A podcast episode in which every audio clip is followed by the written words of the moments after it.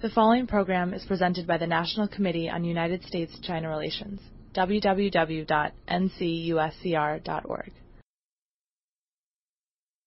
Hi, everybody. Thanks for coming. I'm Michael. Uh, it's an honor to be here. It's especially fitting to be at the Luce Foundation because a lot of the documents that um, I used for the Japanese occupation of the Northeast, particularly around Manchukuo, um, were in fact rescued by Henry Luce at one point, which may be an apocryphal story, but the story goes that some of these documents were um, set to be shipped uh, to a dock in Japan, and the army clerk instead said, no, no, no, let's not ship them that way, let's steer them towards somewhere else, and that Henry Luce actually intervened and gave money for these. Is this a true story or an apocryphal story? I've heard this before. Okay.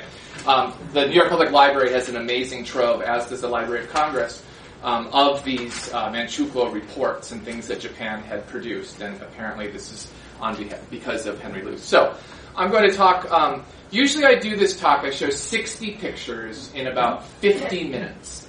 Tonight, I'm going to cut those photos down a bit so we have time for questions. If your questions um, elicit something that I could show a photo to illustrate, especially around some of the historical things, I'll flip ahead to those. But um, to begin, here's my book cover, and I'm going to show you. Here's a map of China.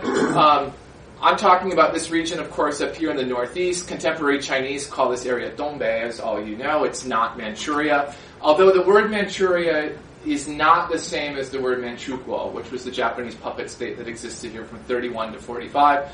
Um, I do in the book talk about the etymology of the word Manchuria and how it was used on maps as far back as the 18th century on some of the Jesuit drawn maps, and how even after Japanese occupation, Zhou Enlai, Liu Shaoqi, in some of their personal correspondence, would use Manzhou as opposed to Dongbei. Dongbei really came into use more in the 1950s. And you know, the name of this place has changed quite a bit over the years. For a while, it was Dongsansheng, right? It was the three eastern provinces as well. So I'll be talking about this area here. Um, as many of you know, China says Chinese often say their country resembles the outline of a chicken, uh, which makes the Northeast its head up here. Um, so we're up against uh, Mongolia, Russia, and North Korea. Now, I went to China 20 years ago this summer, completely by accident. The Peace Corps told me to go to China. I was a Spanish speaker. I thought I was going to Latin America. They offered me Vladivostok. I said, that's not Spanish speaking. Uh, they said Mongolia. I said, no. They said Turkmenistan, which is over here. I said, no. They said Kiribati, which is down here. I finally kept saying no. They said it's not Club Med, it's the Peace Corps. You have to choose. You have to say yes. And I said no, I don't want to do it. Um, and they called back a few days later and said China, take it leave. And I said you've got to be kidding me. I can't speak Chinese. I don't even use chopsticks. Uh, but three weeks later, I'd given my cat away, sold my car, broken my apartment lease, and I had a hundred bucks to my name. Thanks to my mom, she gave me some traveler's checks because she felt sorry for me. And I was out here in Neijiang, in Sichuan Hua, you say Leijiang, down here in Sichuan. I was the first Peace Corps volunteer down here. Um, and then after two years, I moved up to Beijing. Um, and then after that, um, I wrote a book called The Last Days of Old Beijing. Some of you may remember I spoke here uh, seven years ago, actually, in this very room for this book. Here's my bike. Here's my house with the rooftop that needs weeding. Um, I'd worked in Beijing anyway as a teacher and as a journalist, but um, I realized at the time to write a book is um, when you the book you want to read doesn't exist. Um, at this time, Beijing was over, you know, making itself over for the Olympics, and I wanted to know what life was like in the Hutong, these old lanes, and whether um, their destruction was frankly a good thing or a bad thing. And for me to understand that, I had to live in those conditions. And so this wasn't an opulent mansion. Instead, you came off the lane here. It had been subdivided starting in 1955 when, when housing became uh, a basic right, not a commodity. And I lived in the furthest back, darkest, wettest uh, corner of the area. This is three people living in this door, uh, one person living here, an elderly woman living here, and three people living in the room in which I'm standing. We did not have heat, we did not have air conditioning, we did not have hot water, we had a cold water tap. Here's our laundry hanging up. Uh, we had a propane burner here. I did have really fast broadband internet though. The, the Beijing uh, Netcom ran a line over my over my rooftop and down in. My neighbors called me Diju because I had two rooms. I was big landlord. Uh, they all had one, right? Um, so for three years, actually, I lived in these conditions while I was working on the last days of Old Beijing and looking at conditions um, in this neighborhood. In Dashilar, I was right on the southeast, southwest corner of Tiananmen Square. The toilet was down the lane. That was absolutely the worst part of living there. And then run up to the Olympics, uh, advertising permeated every corner of the city.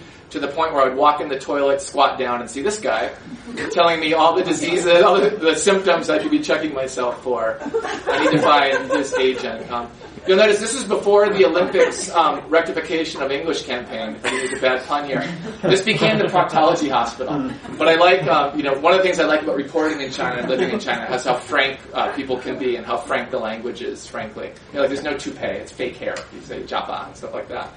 Um, the last picture I'll show you from Beijing. This is our main uh, hutong in our neighborhood in Dashalar. This is Yanshejie, Longevity Street uh, urban planner walked this with me and said, "Boy, you know, you have everything you need except for open heart surgery within about five minutes from your house." Which is why people love the neighborhood. You know, I thought when I moved into this this neighborhood that I was writing a book about architectural heritage, cultural preservation. Instead, I ended up writing a book about this dense community and the roles that people play in it. Um, not that much unlike what you know Jane Jacobs posited here in New York in the death of life of great American cities.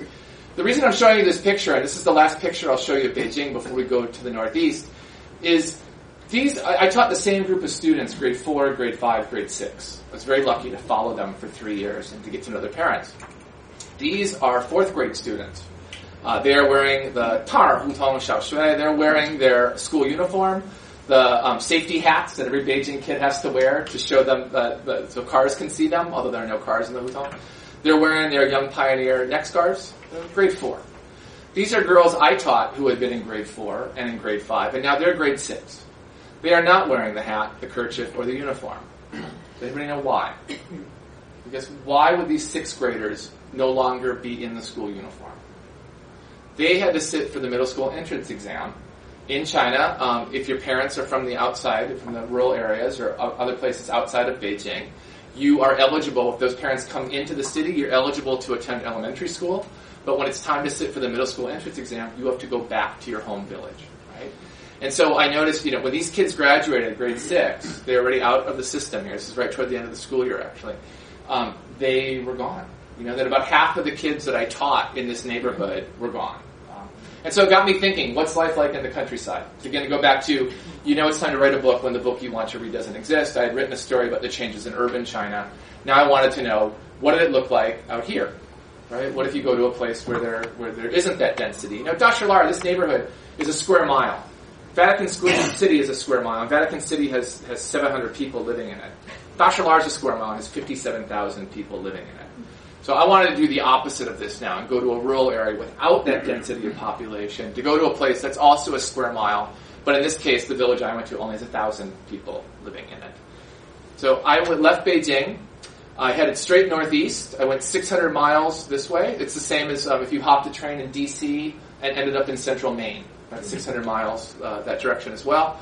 So I went right to the heart of Jilin province, which is the heart of Dongbei itself. This is the Songhua, Songhua River here. It actually flows this direction. Um, so I'm downriver from Jilin City. I'm about 20 miles outside of Jilin, right here. Changchun's the provincial capital. It was also the capital of Manchukuo, the Japanese puppet state. Um, and I'm just up here. Again, uh, North Korea is quite close. Uh, I'm not going to talk a lot about Korea. I can answer it in a question. Um, in the book, I touch on it quite a bit because it, it, impacts everyday life in this area to the point where I'm living, there are quite a few North Korean refugees that are there as well the only trouble I ever got in with the police, or the only suspicion I ever had with the police out in the countryside, was that I might be a missionary, that I was there actually ministering to the North Koreans who were hiding uh, and living in these areas, or hiding openly, I should say, working as farmers, because it was the Koreans who brought the rice crops um, to this area in the 1910s and 1920s. Vladivostok, I can't escape its pull.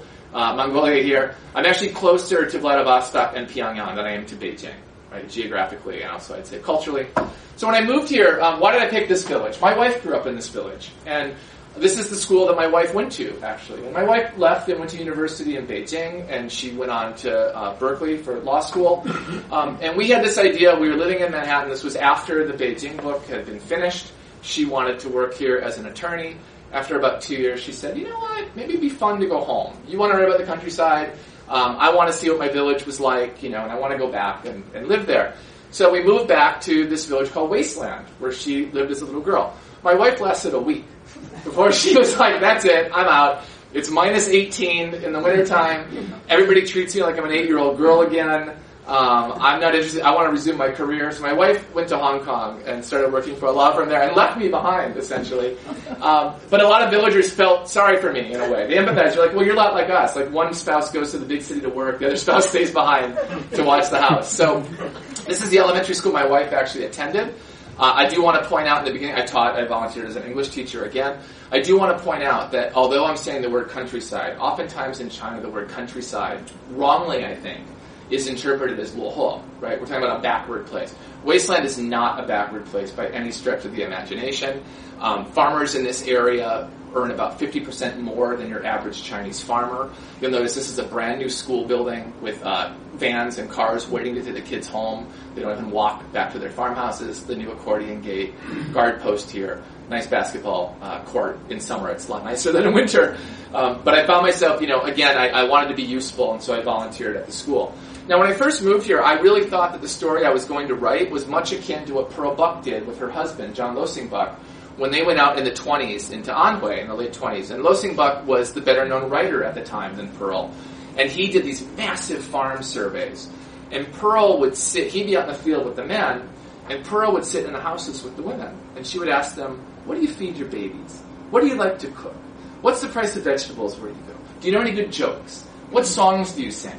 And she collected all this great lore. And so when you're reading Lossing Buck's really dry field reports, they're, they're really hard to get through. It's a lot of statistical tables on like crop rotation. In the middle of all this are these little anecdotes that Pearl's collected of local village folklore, again, recipes, songs, uh, couplets, and so forth. Um, their marriage did not last long, actually. She gave her no, Lossing Buck did not credit her at the back of these books. Um, she left him quite soon after and wrote The Good Earth in five months' time.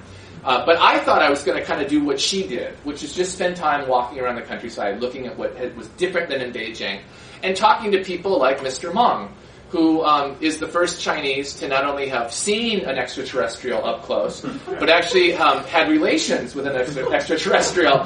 And uh, you know, the people, if you talk to Chinese people, people from Dongbei, Dongbeiren, um, they often sort of. I'm from Minnesota, and people from elsewhere in the country often think of Minnesotans as a bit touched, right? We're out in the middle of nowhere with this Minnesota nice thing. Oh, you bet, you know, that ha ha folksy thing. Um, some of it's true, by the way. Uh, and I think people in China often think of Dongbei Dongbeiren as the same way, like a little out there. You know, they're isolated and they have their own way of doing things. Well, Mr. Meng to me was this great example of this. He was a lumberjack on this uh, defunct commune who said that he saw a bright light on the mountaintop one night, went and investigated it. Uh, it turned out to be a UFO. That night when he was in bed, he levitated above the bed, went through the wall, was in the spaceship, and made love to an alien. And I said, Did you tell your wife? And he said, No but I told the media. And so he became sort of a cause celebrity in China to the point where like Japanese tourists were coming and giving him gifts. Uh, a Malaysian man came and brought him a cow, and he's like, "What am I do with a cow out here?" I saw him as this great example of like Dongbei self-invention. Like, how do you get yourself out of these situations? Because his story became so well known that uh, uh, an official at a being the provincial capital, university offered him a job taking care of the boiler on campus, which got him off the farm and got his son into the university affiliated middle school. So he made, you know, this story that he spun got him off of this. So I saw him as this great example of self-invention. My wife saw him as this great example of the art of Northeastern bullshitting, which Northeasterners are also really famous for. But it was funny too, I asked him to draw the creature, and he drew a series of concentric rings, like rubber rings with eyes and rubbery hands. And I realized that the only billboard between town and his commune was for Michelin tires. it's the Michelin man. Okay. So this is where the project started. Um, I went. I was just going to focus on people like him, and then again, one square mile, the same size as Dashalar, the neighborhood that I had come from. I could just look at the people who had come across this territory over the last hundred years, two hundred years, 300 years and sort of tell the history of the village uh, through one piece of land. Here's the land, the farm in snow. Uh, here it is at thaw, which is about right now, actually. You know, people from the Northeast don't call it dirt, it's Heitudi. It's that deep, rich, black earth that looks and feels like spent coffee grounds. It's incredibly fertile soil uh, on the Songhua River floodplain here. Um, to the point that people who live in this area can survive on only growing one crop. They don't even do a cover crop. They don't do anything else but rice. It's a boutique crop in many ways. Um, and it's the short grain sticky rice that we eat in sushi. right? Your average Chinese farmer makes about $1,500 a year. Again, people in wasteland make upward of $2,200 a year. Um, it's comparatively prosperous. So I think American publishers always want to say, like, how does this book explain rural China? It's very hard to explain rural China through the aspect of one farm because there is no such thing as a typical Chinese farm. Somebody growing cotton in Xinjiang is very different than somebody raising poultry um, in Anhui province. It's different than somebody raising rice in the northeast, especially a, a village that just grows one crop, late April to September. Here it is when the grain's in ear here. This is high, high point of summer. And here we are at harvest time. See the foothills in the distance here. This beautiful sky, these low-hanging clouds. This is still a hand uh, cut field. It's now all mechanized here, which I'll get to in a second. And here it is again at harvest time. To me, this looks a lot like Northern California. Um, it looks nothing like wasteland. It certainly looks nothing like Beijing or Sichuan where I've been living. I, I tried, you know, in the book to find out why it's called wasteland. Um, the only historical marker in the village, because like many villages, they use their gazetteer, they use their local records for cooking fuel. Uh, they would burn their records, you know, the, from the 70s to 80s. There was no history of the work point system during the communes and so forth. The only marker in the village is a little stone that says, in 1956, it became a village. So that sort of became a talisman for me in the book of like, okay, I need to go deeper than that. We need to dig deeper. Um, the place is called Wasteland. It stretches back actually to Kangxi's reign in the Qing Dynasty. It, it was founded in 1722. This village here is named uh, Lonely Outpost. This village is named Mudtown. This village over here is called The Dunes. And this village is Zhang's Smelly Ditch, which I love.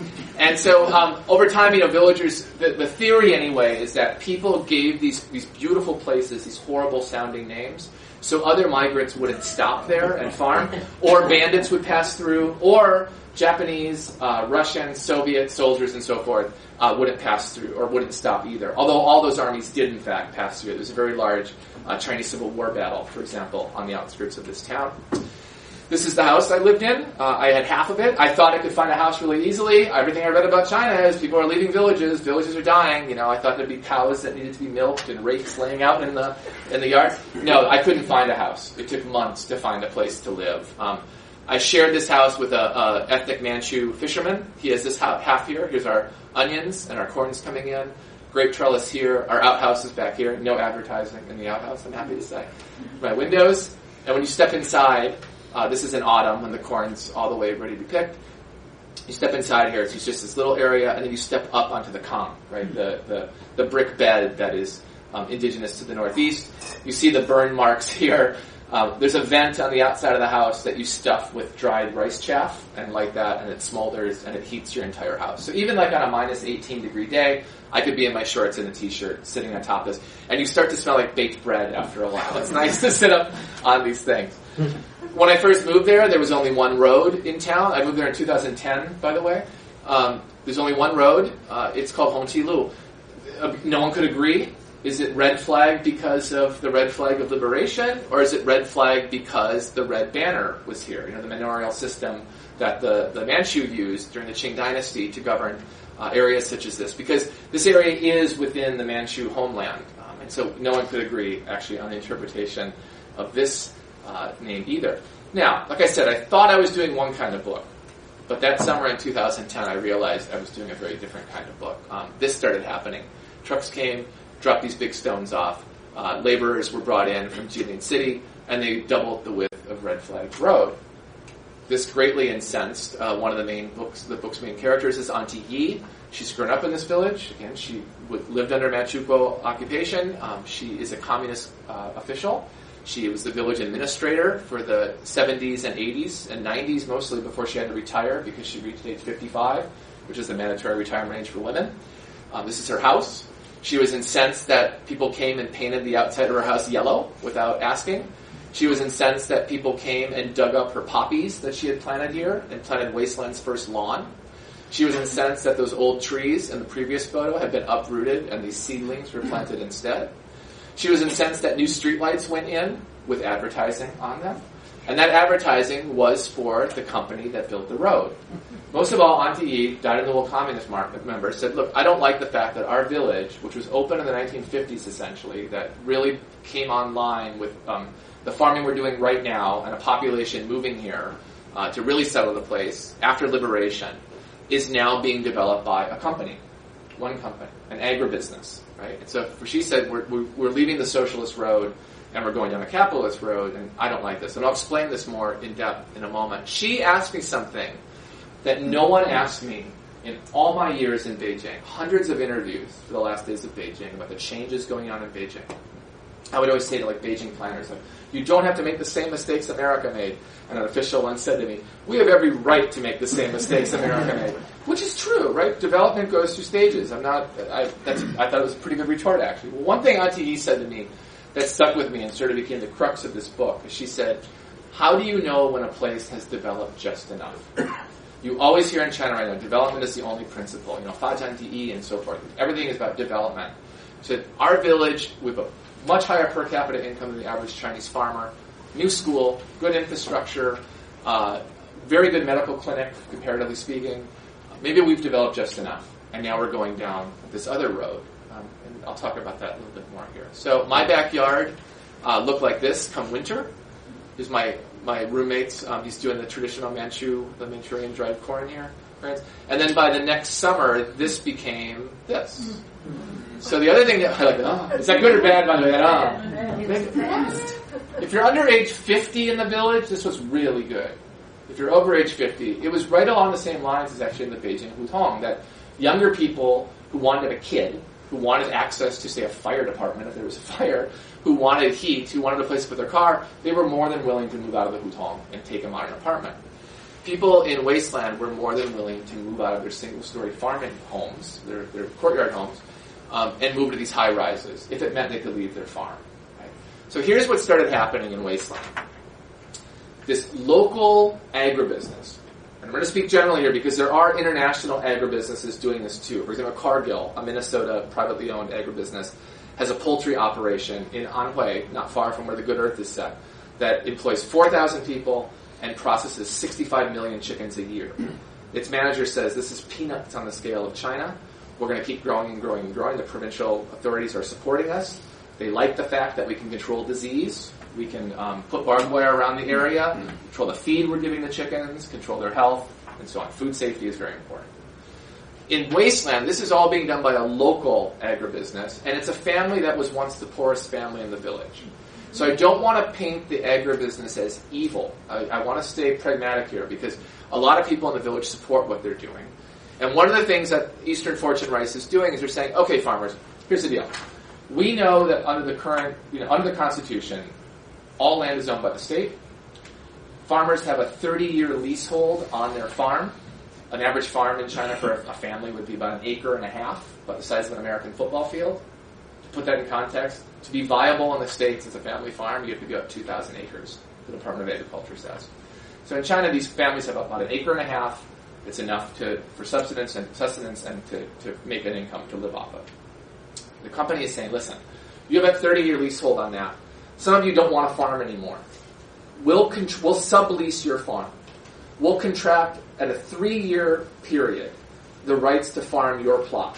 We'll plant it. We'll use mechanized planting. We'll use mechanized harvesting. We'll keep the profits from it. We'll give you a fixed price. Right now, you're making twenty-three hundred dollars a year. Look, prices are going up. Water's up. Fertilizer's up. Seeds up. We'll guarantee you twenty-five hundred a year if you sign this contract. So some farmers are saying that's great. We can move off our land, and if you want, another part of this deal is give us your house Give us that dilapidated farmhouse you're living in. We'll tear that down and use that acreage to plant more rice.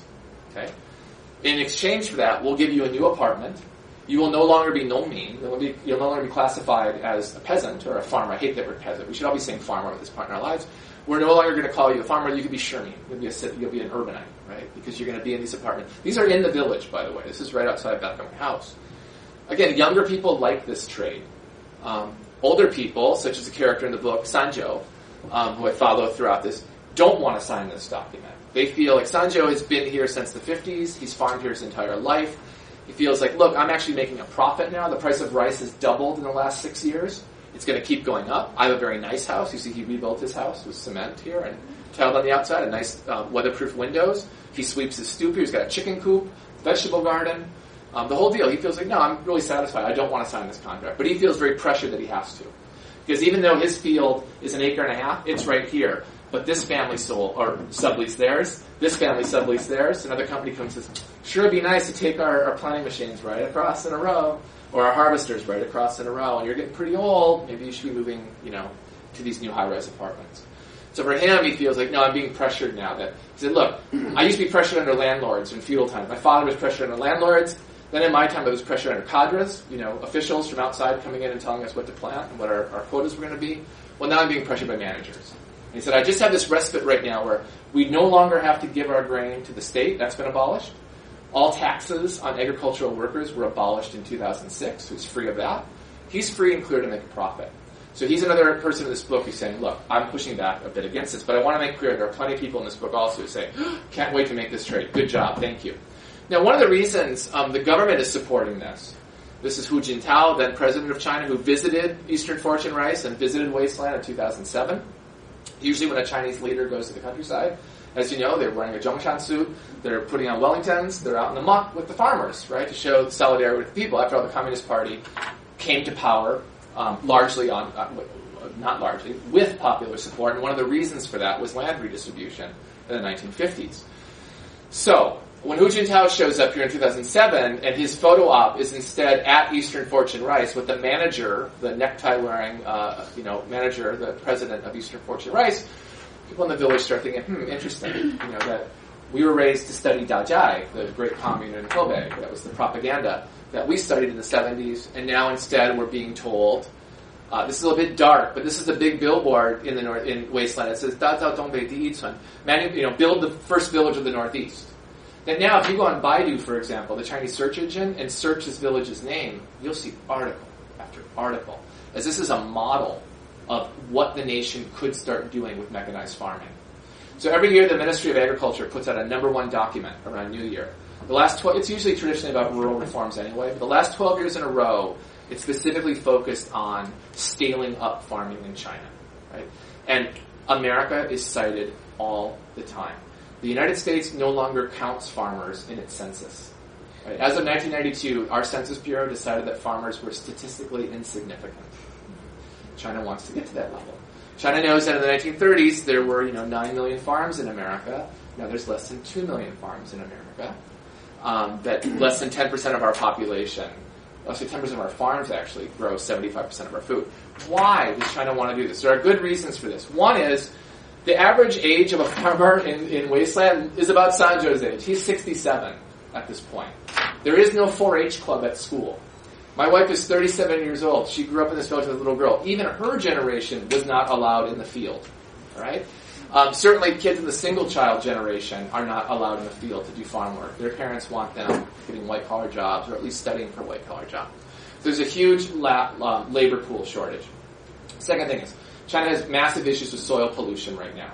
You know, a top secret survey was finally released last year that talked about an area the size of the state of Maryland is contaminated, that can no longer be planted. So that land is coming offline. So there's pressure to get as much as they can off the land that's there. That means smarter farming methods. Land is being urbanized. An area the size of New York State has been urbanized. That farmland is offline. And so although China is reclaiming farmland and making up some of that deficit, it's trying to get the same amount of crops, if not more, off less and less land with a shrinking workforce. And so the way to do that is to scale up to mechanize operations. And the last thing really is food safety. This is a big thing that started when I started researching this book in 2010. You can imagine if all of us in this room bring our acres worth of, of dried rice, polished rice, to the granary. If I'm a food safety official, I have no idea knowing how much fertilizer you put on it, what the soil is like in your corner of the village, and so forth. So that food safety is such an issue now too that the government is saying, look, we need to start. Um, if we have, if we scale up these farms and we have one management system over them, uh, we can focus much more on safety. So this is sort of the crux of the book. This is one part of the book. Is I'm following a growing season, uh, Sanzhou's farm specifically, this gentleman right here, and what he's going through and the pressure that's going on. All the while, Eastern Fortune Rice is getting bigger and bigger. They're signing up more and more family farms around them. They start diversifying their business. They built a hot spring resort, so we were having tourists coming. That's what that road was doubled in width for. So tourists from Changchun and Jilin would come out. Some villagers thought this was a great thing. They said, we used to be a dead end. Now people come and see us. We sell our rice all over China. Um, it's a good thing that people come and visit us. So we don't want to close ourselves off. Other people say it's really odd now that like agricultural tourism is a thing. And so you know in America there's sort of a romantic thing about farming, right? That we're not farmers, we're growers. And people like Sanjo say, we're manufacturers. In Changchun they make cars, here we make rice. We are, you are looking at a factory. That pretty scenery you see, that's not scenery. That's a manufactured landscape. You're at a food factory, right? So there, there's a less romantic um, bent on things here. Uh, but kids do come to this organic hot spring resort slash farm that Eastern Fortune Rice has built.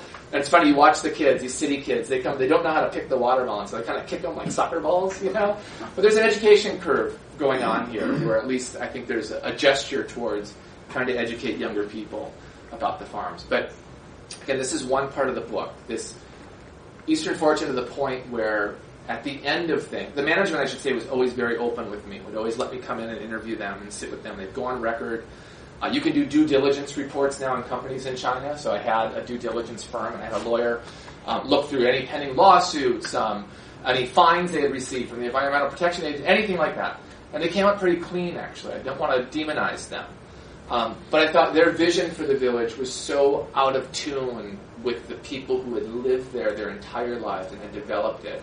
To the point where, toward the end of the book, um, the manager came to me and said, I have good news, I have good news. This is what he said. We're going to change the village name. I said, why? Weisan's an awesome name. It dates back to 1722 at Kangxi, and it's older than the United States itself. He said, no, no, no, no. Much better name. I said, what? said, we're going to change it to Eastern Fortune after our company. uh, it's amazing. It's not only I'm writing about a place becoming a company town, it's literally becoming a company town, right? It's making that transition.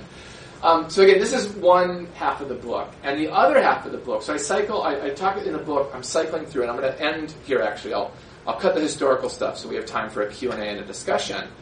But briefly, in three minutes, I'll just say that the book is structured around two kinds of time. So there's the seasonal forever, the eternal time of the seasons. I go, it's structured on the JDT, the, the um, actually not JDT, the JT, the, um, the equinoxes, right? That you have grain in ear and the, the awakening of insects, these traditional solar terms that farmers follow, these two week periods that lead you through the growing season. That's eternal time. No matter who's been in the Northeast, whether it was the Jin or the Jurchen who became the Manchu and swept down and conquered all of China, whether it was the Russians, the Japanese, the Kuomintang, the communists, no matter who was there, people have planted and grown here. So there's this eternal time of the farm. And the book's other sort of time is this man-made ephemeral time. Because what so attracts me to the Northeast is that succession of one after another of regimes and foreigners often have come into this area and tried to bend it to their narrative, to their will. And all of them have failed. So when you talk about China, you say, oh, 5,000 years of history, Wu Qian and Li. We've all heard this, right? That stentorian voice. 5,000 years of history. I like writing about the Northeast and, and, investigating the Northeast because you're really talking about 400 years of recorded history, not time immemorial. And there's a great Chinese sociologist, Fei Xiaotong, who wrote about this. He said, you know, you're in the countryside, history really doesn't matter. He said, the, the fall of the Qin, the rise of the Han, who cares, right? That where we live right now, our history is what we see around us, our interpersonal history, the history of the fields instead. And so I wanted to buck against that a little bit and uncover how much history you can actually visit in the Northeast. And it's really like traveling across a board game called Empire, right? That as you're traveling, you are constantly running up artifacts. The last surviving Manchu speakers, three women in their late 80s, still surviving. A grandson in this village trying to teach the Manchu language, but coming against so much political pressure because if you teach a foreign language in a Chinese school, it has to be English, right? It can't be Manchu. But still, this is a school. Passing on Manchu culture begins with me. And it's written in Manchu above it. You know, finding things like the remains of the Willow Palisade, the, the lesser Great Wall that the Manchu erected, this thousand mile barrier where they tried to keep Chinese and Koreans and Mongolians from moving into their land. Here are some Manchu farmers gleefully jumping on those ruins. Seeing things like St. Sophia Orthodox Cathedral in Harbin, the, the Russian cathedral, that up until 1999 you could not see this from the street. This was blocked off by apartment buildings, you know, but the Northeast was cut loose of the central government funding in, in a large uh, measure in the late 90s. Closing of state-owned enterprises hurt this area a lot, um, and so they turned to tourism and, and, showcasing this colonial past as, as tourism. These are called patriotic education bases now. but seeing old Russian-built railway stations still sitting out in the middle of nowhere, and the brighter the station walls, the more desolate the, the surrounding area. Like it was urging people to get off, you know. Uh, seeing these old Russian-built water towers, you know, with the keystones that say 1901. Again, I'm coming from Beijing, where so much of this has been torn down. Um, seeing things like these Japanese relics after the Jap- Japanese defeated um, the Russians in the Russo-Japanese War in 1905. This looks like something from Habs- you know, the Habsburg era or something. It's pea gravel. Um, and I interviewed the curator of this museum who had to protect it during the Cultural Revolution and how he did that. Zhou Enlai did not make a phone call to save it, he said. That's an apocryphal story. And I'll wrap up here rather quickly. But also seeing things like this Japanese built 19, this is a Japanese built hotel on the South Manchuria Railway, 1912. These are still in existence. You can still stay in these. You know, and here's that hotel in 1912. The road's being built. Same hotel, 2012. The road is still being built. I like that. but you can walk inside this and hear the creaking wooden floors and go up the creaking wooden staircase and follow Puyi, the last emperor of China. Follow his diary as he talks about being hidden here by the Japanese for months in this room, right here, this air conditioning unit is. No plaque marks the spot, right? Uh, being hidden here before he was enthroned as emperor of Manchukuo at his puppet palace.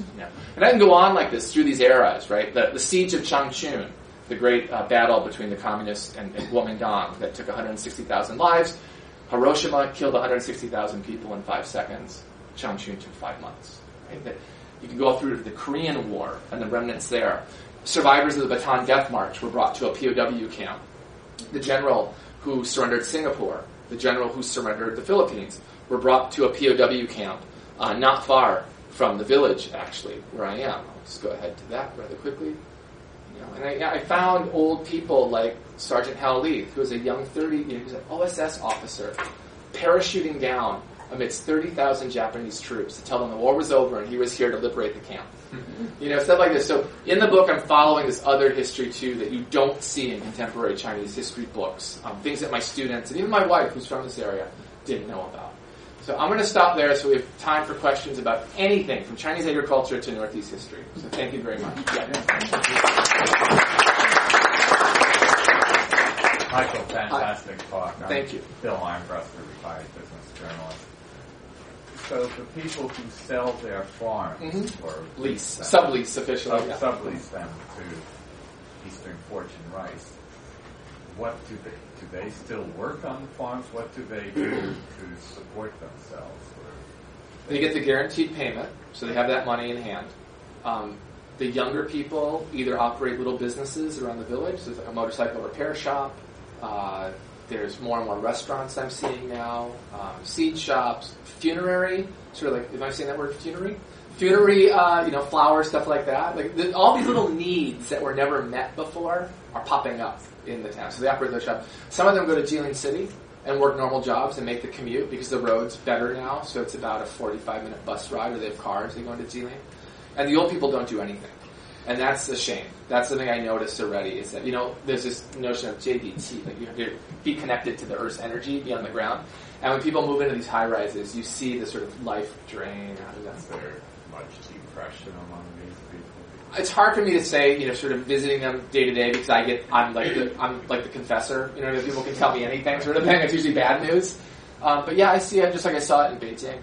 My roommate, though, Mr. Guan, who's a character in the book too, he's ethnic Manchu who I live with he was very happy to move out into the new apartment, and he still does his fishing route. He gets up at like three thirty in the morning, goes into the Songhua River, casts his net, uh, gets fish, makes his rounds around the village to sell fresh fish. But then at eight o'clock, he goes to Eastern Fortune's new rice polisher and the warehouse, and he puts on a Eastern Fortune jacket. It's red, you know, the, his name tag and everything, and he's very happy. He has a nine to five job now. And then he comes home and he's asleep usually by seven o'clock at night, but he gets up and fishes again. And, and was the name actually changed to Eastern Fortune? It hasn't been changed yet. But I keep looking at Google Maps. Like in Beijing, they put out a new atlas or a new map every six months. I keep waiting, like, okay, any minute now. Yeah. And the road is still Red Flag Road. Uh, nothing's changed. The big rumor right now, Eastern Fortune opened a rose gar- a rose farm, a greenhouse. It's funny because I'm from Minnesota, from a very rural area. My where I grew up is mostly rose farms. It's horse hobby hobby farms uh, for horses, and it's rose farms. It's not corn anymore, right? Or hay. Um, and in this area, they're doing the Rose Farm thing now. And the manager says his big ambition now is a ski resort and uh, he's going to build the hill, and he wants a Starbucks, and I'm, I'm I would not put it past him, really, because Jilin City doesn't have a Starbucks. He said, "We get a Starbucks." Yes.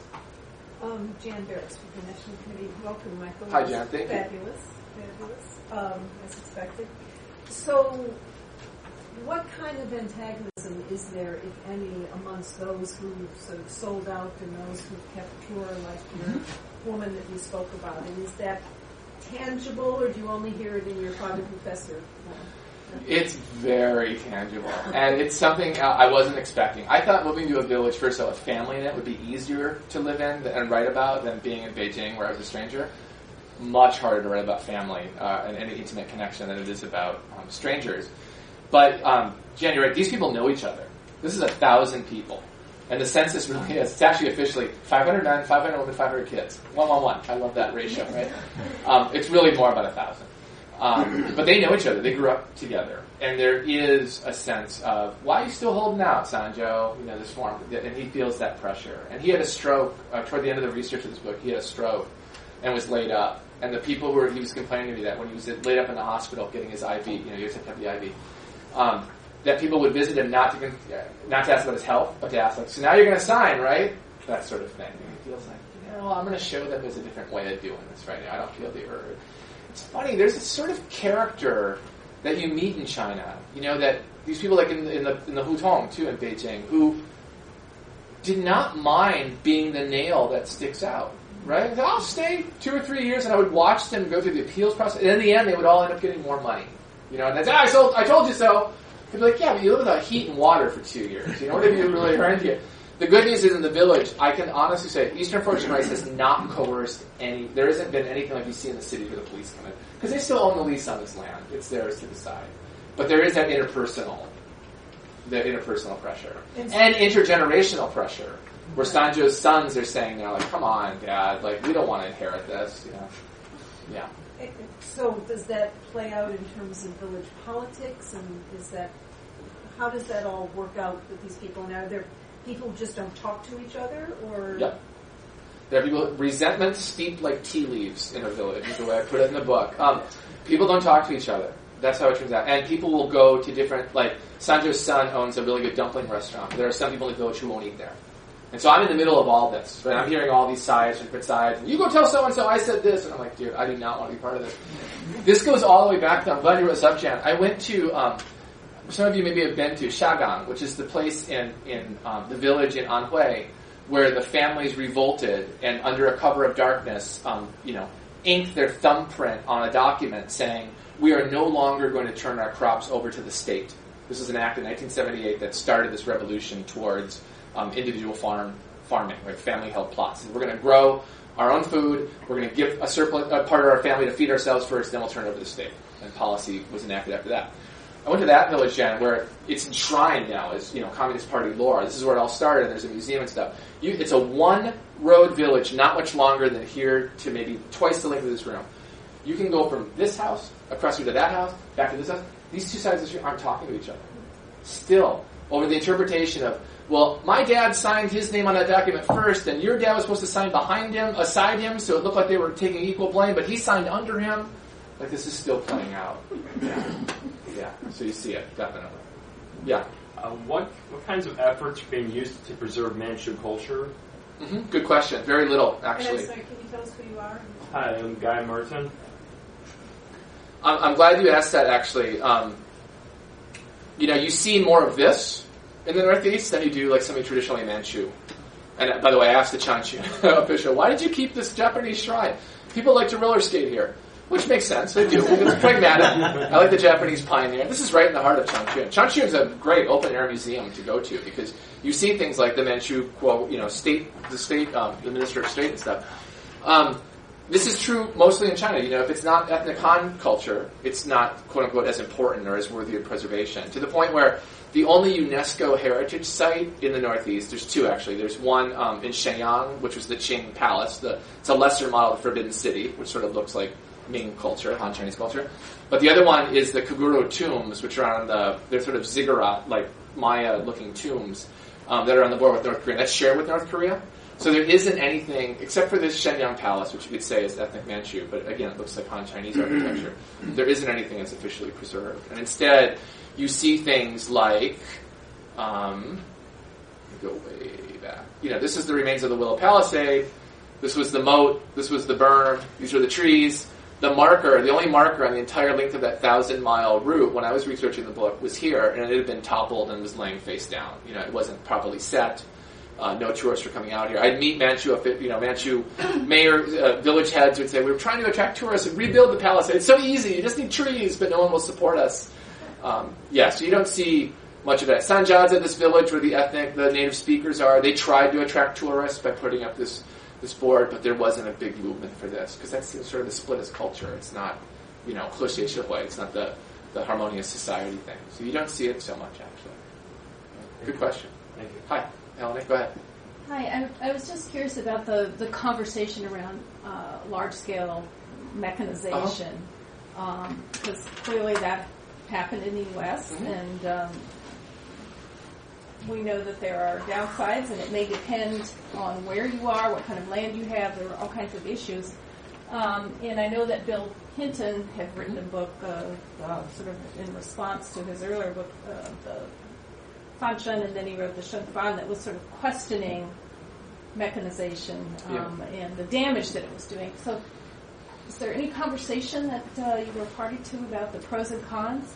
There is, and it, again, Manchuria, the northeast of Setombe, is a bit of an outlier because it's so flat, and the people don't. You don't walk into the village and see an ancestral temple or something dating back 17 generations, right? These are people that, for the most part, like are quite new to the land. Um, and the land is flat and easier to mechanize, frankly. It's easier to do planting here. It's easier. I mean, you know, this land in Northern California, they plant rice by airplane. You go and visit these fields, you know, up the Stockton, the Sacramento River, and you're being pelted. Like a wedding shower. You have rice under your coffee. These planes are flying without. That's how much they mechanize it there, and it's great. It's very good, high quality rice. Um, for the, the thing I, I hear more about is in this area, mechanization works great for rice. In the south, it wouldn't work so great because of the terrain itself. For the poultry operation that Cargill's running in Anhui, Area 54 they call it, um, it works great. But maybe that wouldn't work great for cotton out in Xinjiang because of those. That's why it's hard when we talk about like these blanket statements about what's going on. So I think the agribusiness model is being promoted by the government, but it doesn't necessarily mean that mechanization is going to happen. It might be that in areas that it's not so easy to do mechanized farming in, they're still going to have a company coming in and managing those fields and hiring the locals as labor, essentially, having them work for a salary or something like that. Yeah, it's a good question. Though. Food safety is such a big issue in China right now that anything that's seen as like this is leading towards safety is is heavily promoted, and I think it's a good thing actually. But you don't hear it so much as like this is the way of the future, this is development. It's more like this is good for safety. Although, you know, there could be downsides too. that as There and, and, and the other thing that's happening too in China, you know, this is an organic rice growing area, but I never saw anybody test the water. I saw somebody test the soil. Uh, they have a third party certifier, but I didn't see the water, and so you don't know what's real about that either. These promises that are being made, you just don't know. Yeah. A lot of the people in the village, like my wife's family, her dad's from Sichuan. He was army, so he got put up there. He never got used to the cold, cursed it his entire life. Um, and her mom's family is from Hebei, so it's either Hebei or Shandong.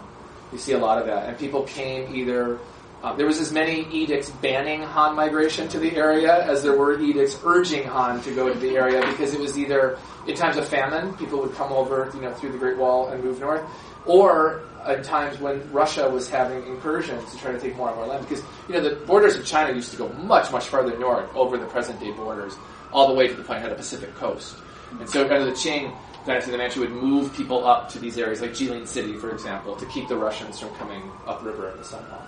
They don't trace back to an ancestral temple in Shandong. They do, like my my mother-in-law knows exactly where they come from in Hebei, and she's been there and stuff like that. But she doesn't consider it like her La Shang sort of. She doesn't have for her. She's Dongbei. It She's sounds like Taiwan. how so? Well, the, they, they know where their ancestors Ah, right. Fujian, the same thing. They're Taiwanese, but they know Right. where they came from. Right. Carl Minzner, Fordham Law School. Uh, the uh, it's not a great presentation. Thank love, you. love it. I'm going to get the book. The uh, um, uh, as, as urbanization sort of sweeps through other areas, sort of areas that I'm more familiar with, and sort of more remote areas of Sichuan, Yunnan, and the like. I mean, what you're left with is, you know, the young migrate to the urban areas, Yep. elderly. I mean, you're, the, the the rural communities are, you imagine in the future, probably going to be defunct. I mean, they get swept. The, description that you you described sounds like even you could. Can you imagine a situation a couple of years, you know, 10, 20 years down the road, that you're still left with a, a functional community in this town? It'll be people move into the urban the the, the buildings, Yeah. but they'll commute to the cities. I think so. And here's the second wave of urbanization that's going on in China right now. We all hear these numbers that China is a majority urban population now, and. And we know that a lot of those people who are in cities are in fact second-class citizens. They don't have a hukou. They, they are like my students who, although they may live in a city, they still have to go back to their villages. This is a, a problem that China is, I think, working to address, and they have different targets for the 2020. But to raise your point, one thing that happened in, in Wasteland is sort of in 2010, it seemed, about the time I started the book, it became, I don't want to call it a trend, but you started noticing it more and more, that cities started getting bigger and bigger, right? That their borders would just expand. And so it was a way of taking, um, saying to people in villages, don't come to town, the town will come to you.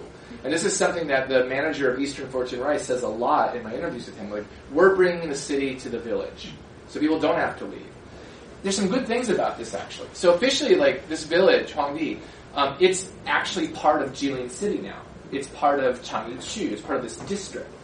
It's great for the school because now Jilin City teachers are assigned out here as if they would be to any other school, or they're I shouldn't say assigned. They're they're encouraged to go, right? Um, and so it's a good thing in some ways that they're bringing the city to the, the villages now. And I think you're right. In 20 years, you'll see that. It is true, however, that China, you know, there's alarming statistics. I don't know how people calculate this. That a quarter of Chinese villages have emptied out or vanished in the last 10 years alone. And there's people like the Chinese writer Feng Jicai in, in Tianjin who's doing these big cultural heritage projects where he's sending volunteers out to villages and trying to grab as much lore as he can before they go. So that's happening. But then in play, excuse me, like Sanjiazi, this place is dying. You know, this village out, this is north of Qiqihar. Um, this is literally on a dead end road that when these women die and stuff, I think that's going to kind of be it for the village. But places like Wasteland are going to still be around. Um, sorry. Yeah, go ahead. Back to people you talked about who you see across China who hold out the, the nails. Yeah. Um, and you put it in the context of them holding out for a better price. Yeah. Yet the woman you talked about earlier described sounds like she was holding out for political and reasons of, of conscience. Uh, what's the majority in this village, at least? In Well, this is this is a good question, Jen, and you're right. There's a distinction here. Sanjo is a farmer. Sai is a cadre. She doesn't have a land. She doesn't have land. She has her house, and so it's easier for her. I think I don't want to. I don't want to um, negate what she's doing or minimize what she's doing, but it's easier for her to make a principled stand because she has a pension. She gets paid anyway from the from the state, right?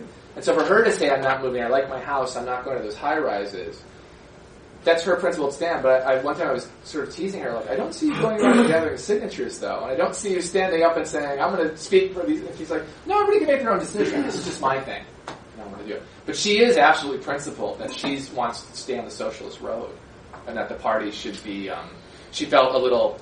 Maybe betrayed is too strong a word. Like again, when Hu Jintao visited the village and he went to the company as opposed to coming to the village government office or going to the, the farms. and how many others are there like her in town? Very few, actually. Of, of, of the cadres themselves, there's about 10. But people who are principled that we want to stay true to the communist way, very few. Yeah. To the point where I could speed ahead a little bit. I'll just show you, like, I was curious for a while. Um, oh, I want to talk so much about Japan. Um, I'll skip that. But I was curious, you know, like there are people in the Northeast who still talk about Chairman Mao quite a bit, but those are in cities, and it's laid off workers. This is in Shenyang, for example. These are laid off factory workers who are worshiping the statue of Chairman Mao in Shenyang. They're leaving flowers, they're genuflecting before him, they're asking Saint Mao for work, right? Whereas back in the village, this is where you see the propaganda. Along with the Communist Party of China, this is on a, a de- you know a defunct granary, um, and also on that granary you see agriculture studies Dazhai. But our village looks like this now. This is Eastern Fortune Rice has put up this new entrance gate to the village, which is essentially an advertisement for itself. You know, it's another another billboard here uh, going on the new road that leads out here to the hot spring right here. Sai's house, Auntie Yi, she's right here. Sanjo is a little bit back there. Um, and so you see, this is you know the last picture I took in the village. Actually, this is my roommate, the Guan, his the Guans, his family harvested their rice by hand for the last time, dried it out on the road for the last time, um, and sort of raked it meditatively, like a Zen monk in a way, watching them. And they were very aware that this is the last time they're ever going to do this as a family. That once you sign this over to the company, you are done. Right? You cannot get. Maybe you can get your land back four years hence, but your house is going to be gone. Right? So you're never really going to farm that land again, and that's something else to witness that. You know, it's the end of an era. Yes, sir. This has to be the last. Okay, good. John Lowen from the National Committee. Hi. I was wondering about the reaction that your book has gotten, in particular Mm. from your wife, hmm from your wife's family that remains there, and from you know other other members of the of the village of the community. we practice separation of church and state in my house. So um, my wife, I was very, she was great. She didn't um, read it until it came out. Didn't want to. And she said, as long as you're being honest to the people about who you're writing about, welcome to nonfiction. You, know, you did your job. Uh, the book comes out in Chinese this winter. I'm doing the censor thing right now, going back and forth on some of the Civil War stuff, especially. That's a little problematic. That has to stay in there. Um, I did do a lot of press in China last week. I was in Beijing. Um, and I'm talking to Chinese media. It was funny, the Beijing book was banned for about four years. And then my best grad student at Hong Kong University translated it on her own and shopped it around to Chinese publishers and got found a house for it. Shanghai Translation, a great editor there. Um, and I, when I did the China book tour, I was surprised. People, the Chinese audiences and the Chinese press didn't see the book as a document of, you know, heritage preservation, but a document of affordable housing. The need for affordable housing in inner city China, right? When I did this too, when I was talking to the Chinese press about this book, um, people really wanted to talk about what is going on in rural China. You know that this is not covered in China. I mean, this is a reason Pearl Buck is considered Chinese literature by a lot of Chinese intellectuals now. That even her work was considered groundbreaking at the time. I'm not saying my work is groundbreaking, but uh, people really were curious again about what are these changes and what's that like? And can I go? And can you show me the directions there and stuff like that, which was interesting. So we'll see. I'll do a China tour in around Christmas, and we'll see how that goes. I'll end there. Thanks everybody for Okay, coming. Yeah.